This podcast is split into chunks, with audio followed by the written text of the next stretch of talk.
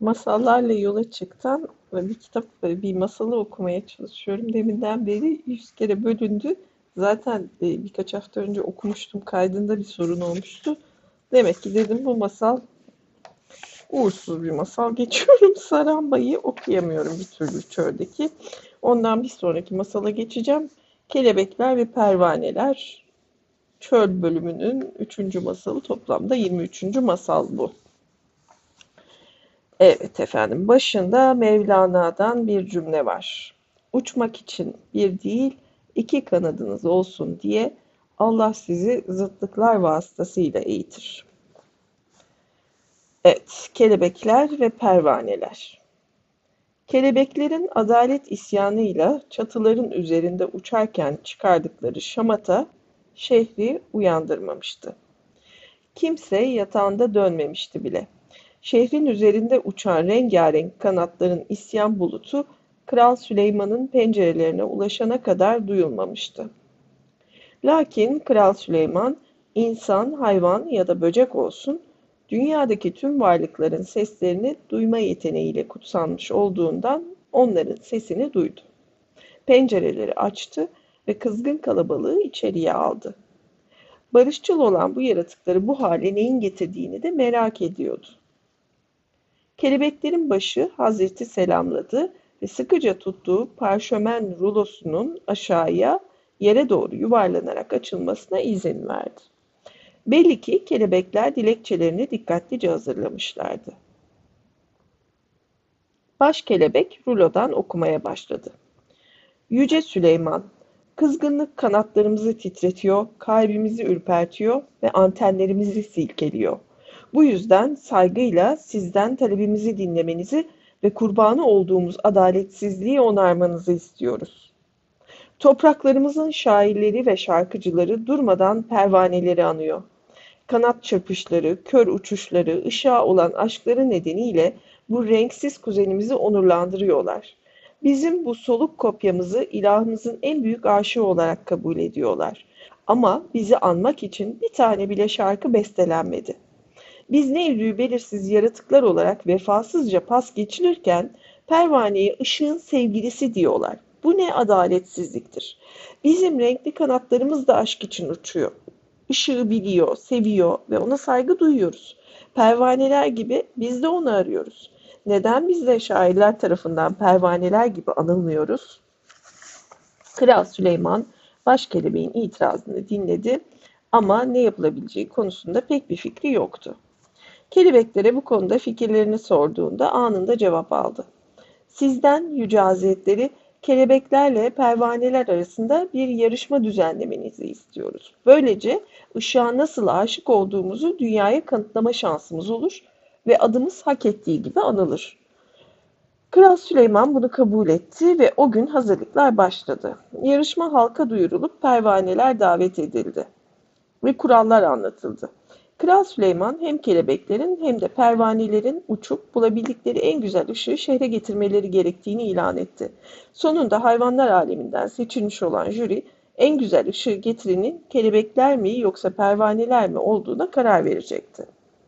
Bu ilanı duyan kelebekler neşe içinde coşarken pervaneler başlarını öne eğip mütevazi bir duruşla Yüce Kralımız Zaten seçtiğimiz yol olan ki kimse bizi bundan alıkoyamaz, ışığı bulma yoluna gidecek ve isteğinizi yerine getireceğiz dediler. Ve böylece arayış başladı. Kelebekler ve pervaneler uçtular.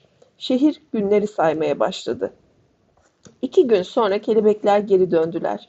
Milyonlarca kelebek kanat çırparak getirdikleri altın rengindeki ışığın etrafında dönüyordu. Işık topu Kral Süleyman'ın kucağına indi. Sabun köpüğü kadar hafif, güneşin kendisi kadar parlaktı. Güzelliği karşısında kalabalığın soluğu kesilmişti. Kelebekler yerlere kadar eğilerek selam verdiler ve başlarını kaldırır kaldırmaz sordular. Ee, peki ya pervaneler? Geri geldiler mi? Ne buldular? Pervaneler geri gelmemişti. Böylece herkesle birlikte kelebekler de pervaneleri beklemeye başladı. Saatler, günler, haftalar geçti ama pervaneler geri gelmedi. Kelebekler artık daha fazla bekleyemiyordu. Yüce kralımız ne oldu? Pervaneler yarışmadan çekildiler mi? Neden geri gelmiyorlar diye sordular. Kral şefkatli gözlerle kelebeklere baktı ve dedi ki, yarışma hiç olmadı ki. Bu oyun pervaneleri ışığın hakiki aşığı yapan farkı size göstermek içindi. Zira pervaneler ışığa öylesine bir tutkuyla aşıklar ki onlar için geri kalan hiçbir şeyin önemi yok. Onu bulunca buraya dönmek için hiçbir sebepleri olmaz. Gerçek aşk ispata gerek duymaz. Üzüldüm kelebekler için biraz yazık. Fazla ezmiş. İspatlayacak bir şeyin yok. Sınav bitti. Rol yapmayı, notlarınla övünmeyi bırak. Kalbin ve içinde yanan ışık ihtiyaç duyduğun rehberler olacak. Birçoğumuz bu dünyadaki yolculuğumuza bitmez tükenmez bir sınav serisiyle başladık. Sırasıyla emeklemek, yürümek ve konuşmak zorundaydık. Erken ya da geç gelişim göstermemiz endişeli teşhislerle karşılandı. Sonra okul başladı ve sınav gündelik hale geldi. Bir beceride ustalaştın mı hemen önüne yenileri kondu. Eğitimin içeriği daha önce hiç tanışmadığımız bizi, ve bizi hiç tanımayan insanlarca belirlendi. Bir ülkenin tüm çocuklarının aynı becerilere ihtiyacı olduğu kabul edilerek eğitim belli bir standarda oturtuldu. Hariçten değerlendirme yapılıyor. Çocukların motivasyonu, öğretmenlerini ve ailelerini memnun etmek. Rekabet gerekli görülüyor. Birçoğumuz için bu yarış profesyonel hayatta da devam ediyor.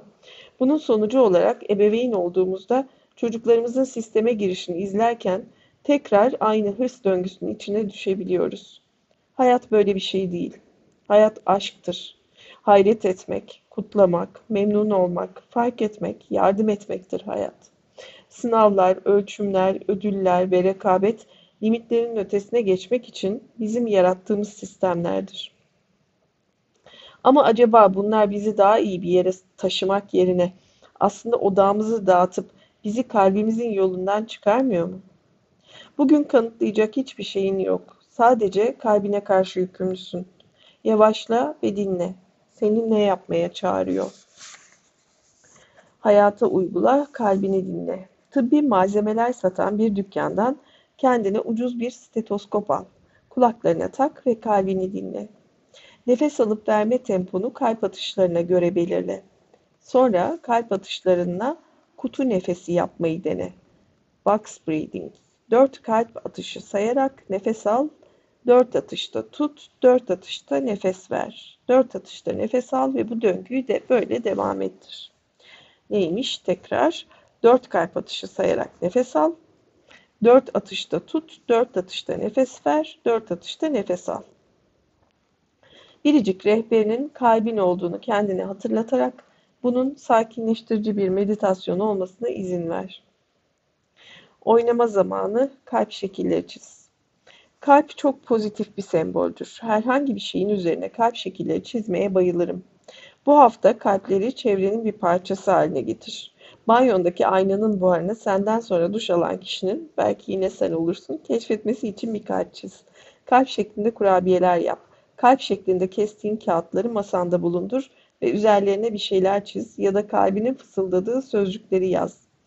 İnan, güven, çabala, uç, düşle. Hepsi dolduğunda belki onları bir ipe dizip çalışma masanın üzerine asarsın. Kalbinin fısıldadığı sözcükleri yaz. İnan, güven, çabala, uç, düşle. O zaman yolculuğumuza devam ediyoruz. Kalp atışlarımız adımlarımıza düzenli bir ritim veriyor ve öyle görünüyor ki çöl içsel ritmimizi yankılıyor. Kalbimize bir düşünde. Bazen öylesine çılgın görünüyor ki senden bir parça olması çok zor. Bu çılgın fantezi ne zaman senin gerçeğinin bir parçası olabildi? Buna dair çölün sana anlatacağı bir başka masalı var. Şimdilik bu masal biter. Nokta. Kısacık da bir masalmış.